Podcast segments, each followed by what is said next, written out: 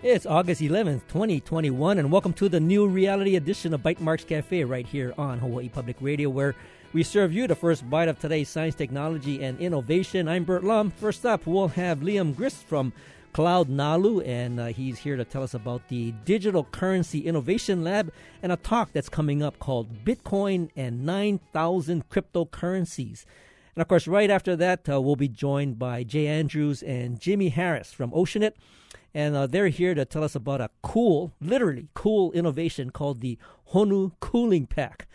So before we get to that, I want to welcome Liam Grist. He's the president of Cloud Nalu and uh, he's here to tell us about a talk that he's doing over at the Entrepreneur Sandbox called Bitcoin and 9,000 currencies, cryptocurrencies. And uh, Liam, welcome to the show.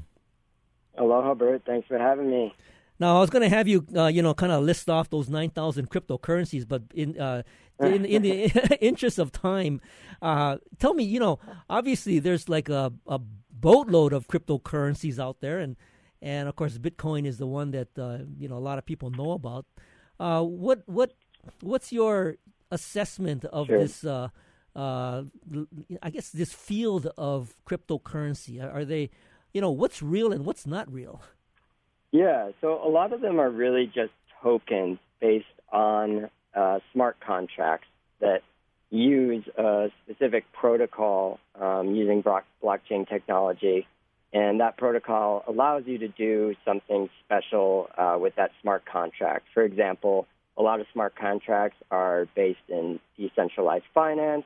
You can theoretically gain yield um, uh, through a smart contract uh, with a token attached to that smart contract. Um, the problem with uh, most other cryptocurrencies is really that they just don't have the security and the decentralized nature and the open network framework that Bitcoin has. Um, so there's a lot of risk involved in using other cryptocurrencies besides Bitcoin.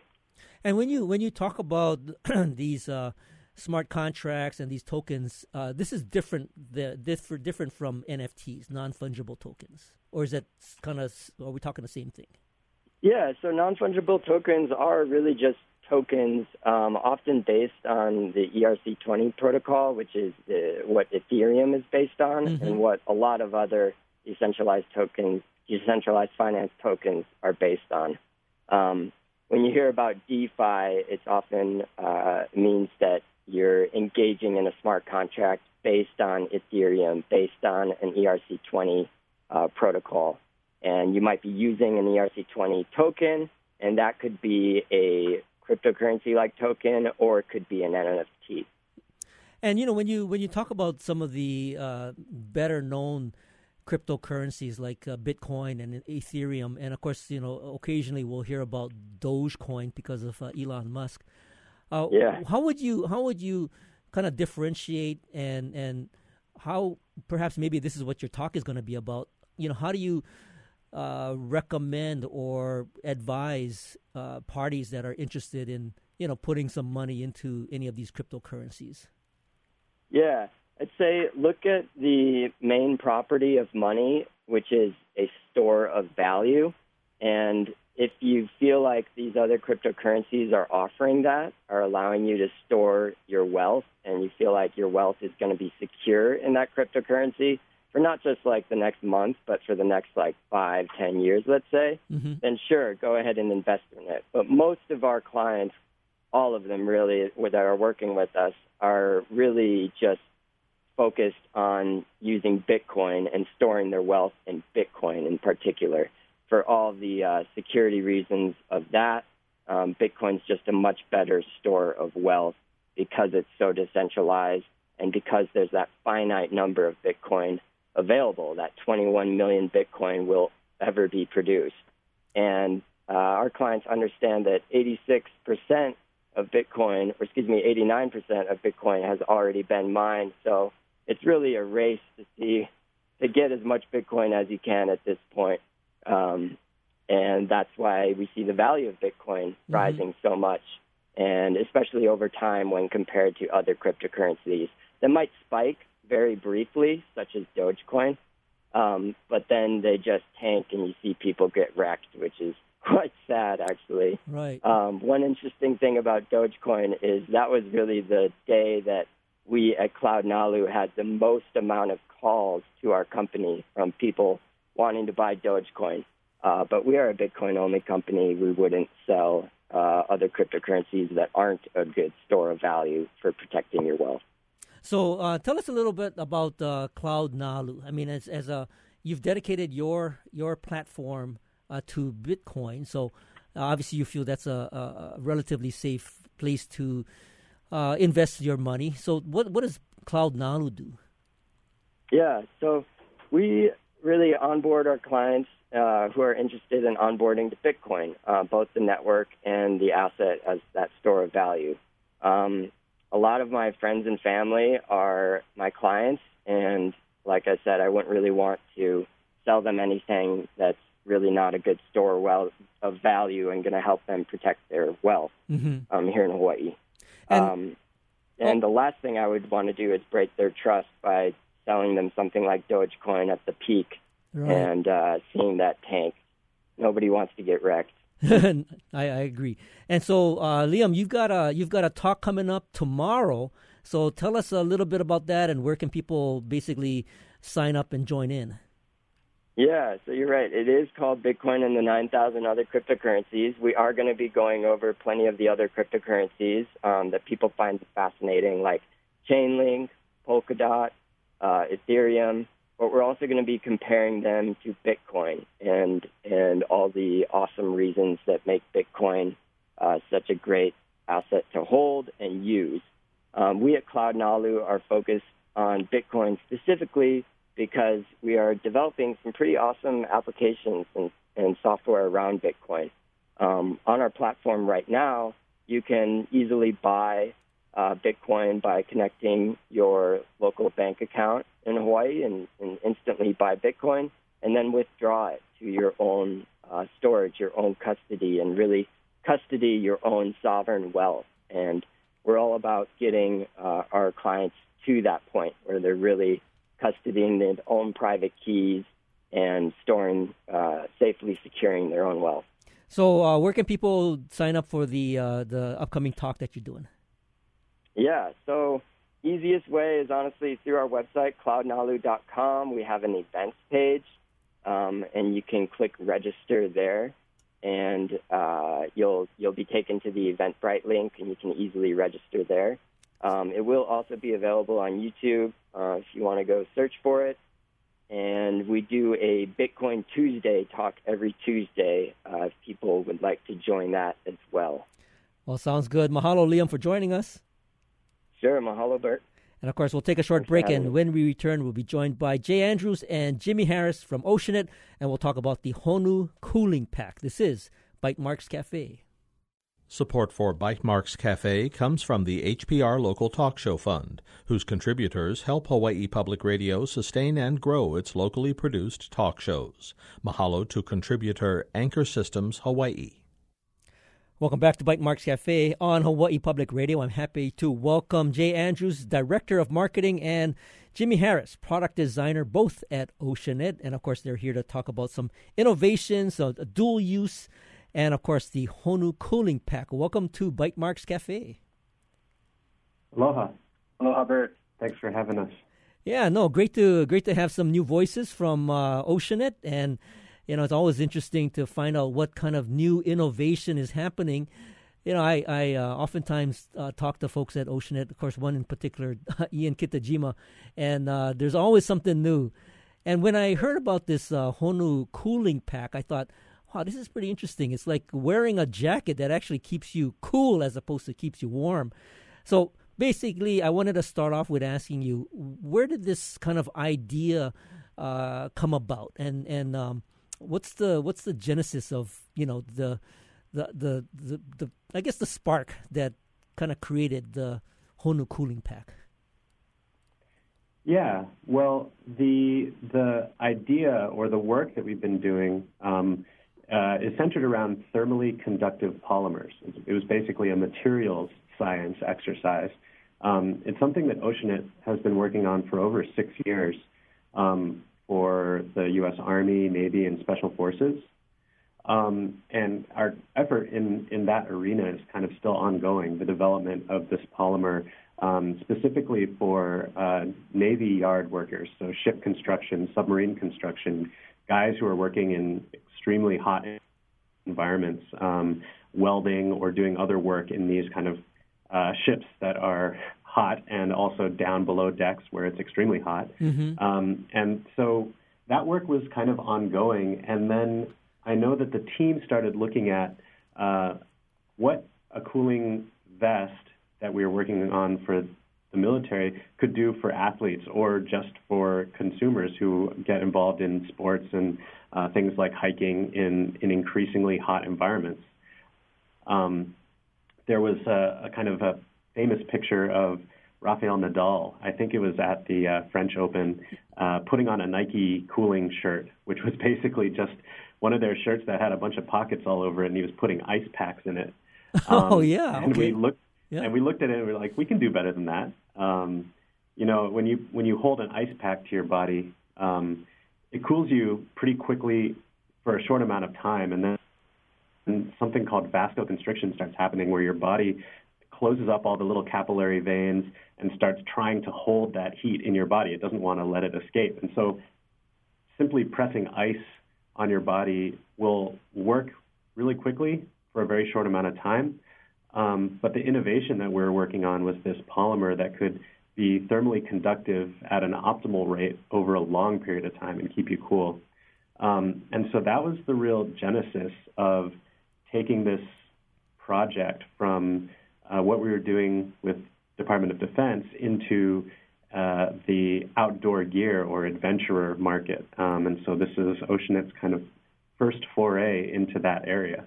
Oh, that's a, uh, that's great. And so, Jimmy, you know, from a design standpoint, you know, when when designing something for the Department of Defense, I mean, they they have some very military specs that you would uh, build your product for. Uh, what were some of the uh, changes and, and perhaps innovations that took it from a, uh, a DoD environment to something that's more, you know, outdoors and, and oriented toward you know athletics. Yeah, definitely, Burt. I think when we look at DoD projects, they have very specific requirements, right? We're building for special force, um, for the military, for the Air Force. These people have really extreme heat requirements. They have really high durability requirements. And a lot of those overlap with people in the outdoor industry, but uh, the outdoor industry in some ways is more demanding because in the military, there's a lot of things that you can train for, you can prep for. There's a lot of methodology to how things get stored. Um, but in the outdoor industry, for normal consumers, you've got to make something really easy to use that people are going to just love to enjoy and run around with, and you can't really um, dictate how people are going to use it. So you have to make it as simple and adaptable to the person as possible. So I think that starts with just looking uh, at how people will use it and talking to people about what their needs are. No, that yeah, that's that's interesting. You know, uh, in terms of the technology that is is really the thing that keeps uh, this cooling pack maybe at a at a more consistent uh, cooling temperature versus you know just ice, which would ultimately melt. Uh, Jay, I mean, what what what is the, the kind of the technology that goes behind keeping the polymer at its optimal temperature over a longer period of time? Well, so basically, this this polymer that we've created, um, we we put over 60 feet of it into the Honu cooling pack in the form of microtubes. Mm-hmm. Um, and then also in the pack is a, a, small pump and battery system that basically circulates cold water through the system consistently. So you don't have that phenomenon that I spoke about earlier, the vasoconstriction. You're getting a, a steady, even cooling effect over major parts of the body um, over hours. And so instead of causing the body to go into this state of kind of, I want to hold on to all my heat, you just slowly extract that heat over the course of a whole, whole morning or a whole afternoon. Um, and so that makes it something that uh, can basically allow you to be outdoors in heat waves and things uh, for a long period of time very comfortably. The, the technology, by the way, in, at the, the heart of Honu, we're calling thermocore. So that's the system, the, the circulatory system at the heart of this pack. Now, when you, uh, I guess you have some devices like the pumping system and the, you know, the the power system that enables the the water to be pumped through, you know, the um, the cooling pack. Uh, how much of that is is I guess designed in such a way that, from a outdoor athletic standpoint, it it doesn't add a like a burden in terms of its weight or or perhaps its uh, its appearance. And, and, maybe maybe Jimmy, you can sort of uh, share your thoughts from a yeah. design standpoint. You know, how does that get measured into what yeah. you would do? Definitely. I think when we were designing the system, we were looking at what would a person who's going on a day trip want to use and what would work for them. And so things we heard were weight, convenience, things like this. And so uh, the additional pump that we're using, it's a small mini electro micro pump. It weighs maybe three ounces. Um, and then we're also using the battery system is just a similar to a backup battery for a cell phone. Mm-hmm. You can mm-hmm. actually charge other electronic devices for it. So we're trying to kind of dual purpose a lot of these things that we're building into the pack so that people can find use for it beyond just the cooling that we're offering, but also, you know, if you need to charge your phone to get more pictures or if you need to, um, if you're carrying like a GPS system or something like that, you can do that as well. So, in, in terms of the, uh, you know, the cooling system, as the water goes through the, you know, through the pack, uh, in essence, kind of like uh, uh, warms up, right? Uh, what happens? What what is it that actually cools it back down, or is it is the polymer what's what's keeping everything cool? Is it the water or is it the polymer? Yeah, great question. So you do have to charge the pack, and you can do that either with ice from a freezer or with gel packs that are included with the unit. Mm-hmm. Um, and what you can do with this is you can kind of tailor to how much cooling you need. So if you want to go for a two-hour trip versus if you want to go for a four-hour trip, you can decide how much cooling power you're going to need and adjust it on the fly so that you're not carrying extra weight with you. Um, and then once it's over, you can just dump out that power. The thermal core material itself is just incredibly thermally conductive, really flexible, really comfortable, and then as Jay mentioned, works with the body's uh, thermoregulation system so that we're not working against your body, but we're actually working with your body uh, to you really efficiently. No, that's that's interesting. So now, uh, uh, Jay, when when looking at kind of uh, uh, a product that's moving from a very specialized application, especially geared for you know DoD use, and looking at more of a broader outdoor kind of marketplace. I mean, there's a lot of considerations that go into how you might actually accomplish that. How how do you see Oceanit making that kind of transition? Yeah, well, like Jimmy said, it's it's talking to a lot of people um, and figuring out what their needs are. You know, there's been a lot of research that's been done by different groups around how cooling can help people um, in athletics, either pre-cooling before you start activity, uh, cooling during the activity, or cooling after the activity to uh, aid in endurance or recovery.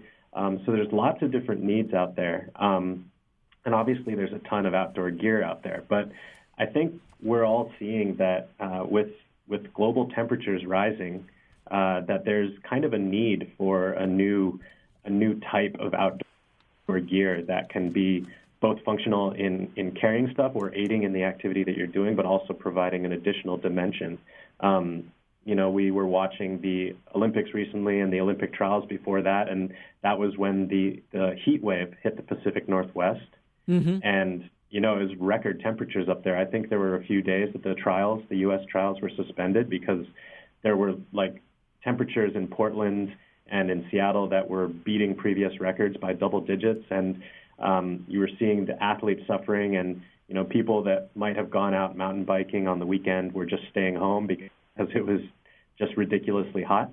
Um, but in terms of the the conversations that we were having, we thought that the Honu pack kind of fit in really well for kind of the weekend warrior, casual athlete um, who work during the week and then want to get up into hikes or into mountain biking um, on the weekends. Uh, and those turned out to be kind of the people who really responded to the idea of having this this pack that could uh, do multiple things for them and aid in all the activities that they want to do.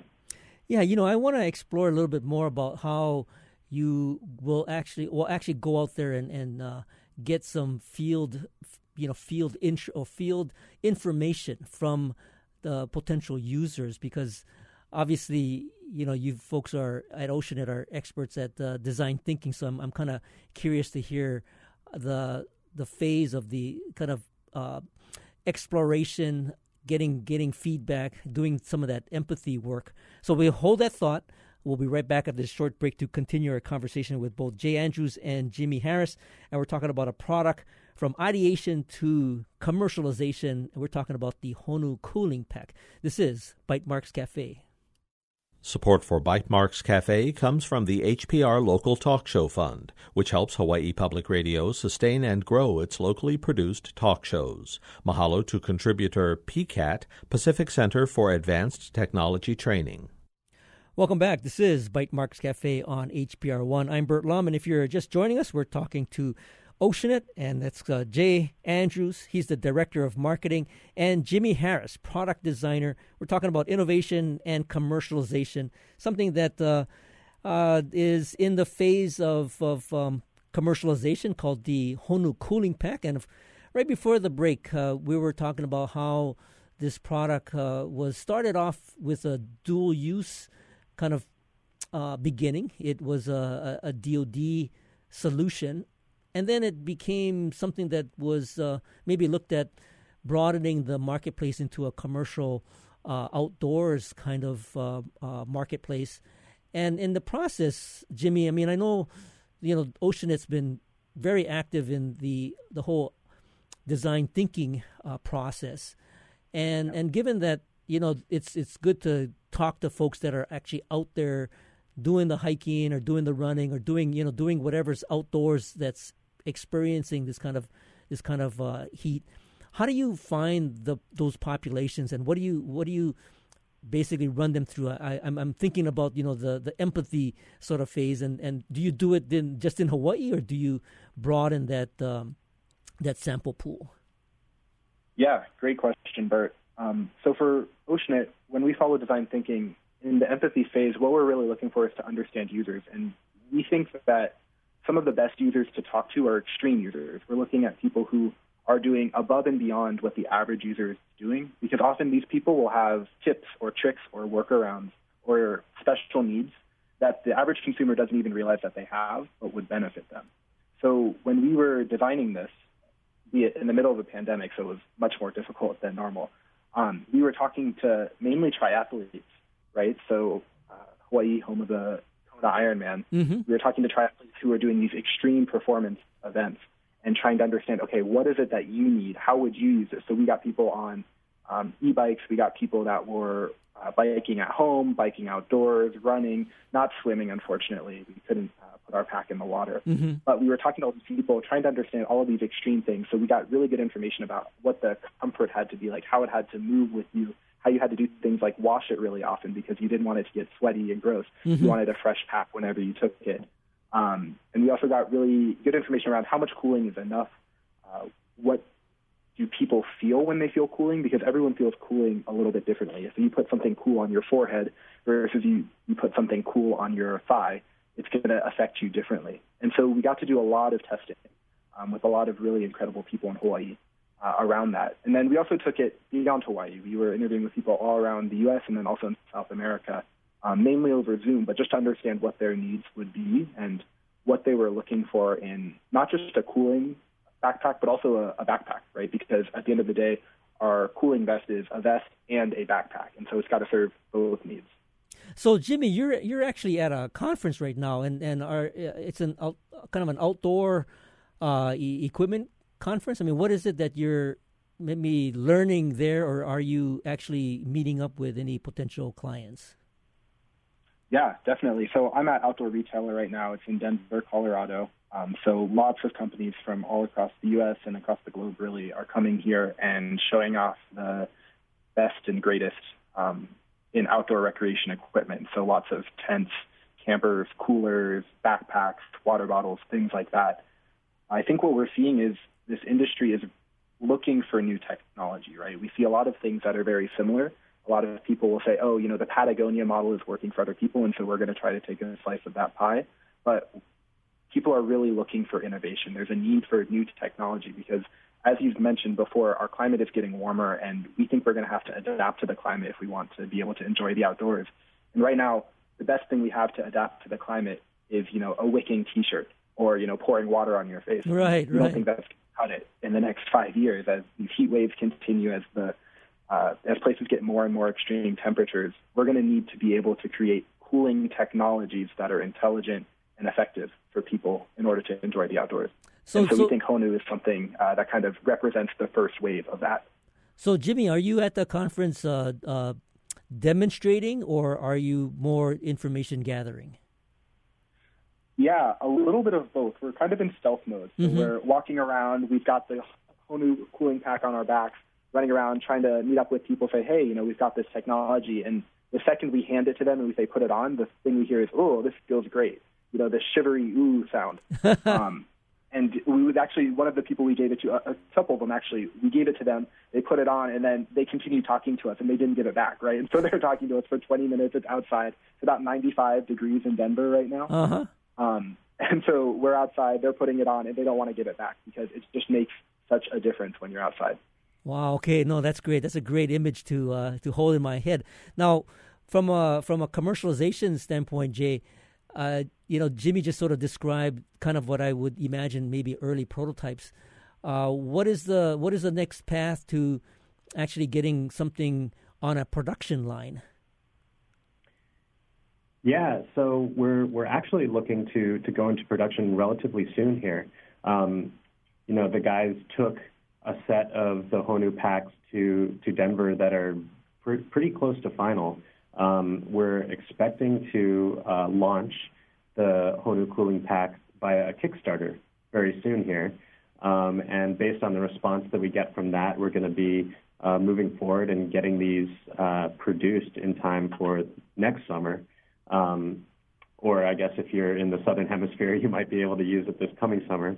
Um, but yeah, it, it's kind of a new a new adventure for Oceanit as well. This is not something that we've really done before, so it's a lot of information gathering, a lot of feedback. But we're trying, as always, to move quickly um, and to uh, rapidly bring something from from mind to market uh, within a shorter amount of time than you'd see from larger, less nimble company. So, so, so it's exciting. So, Jay, where can people find out more about the Honu Cooling Pack?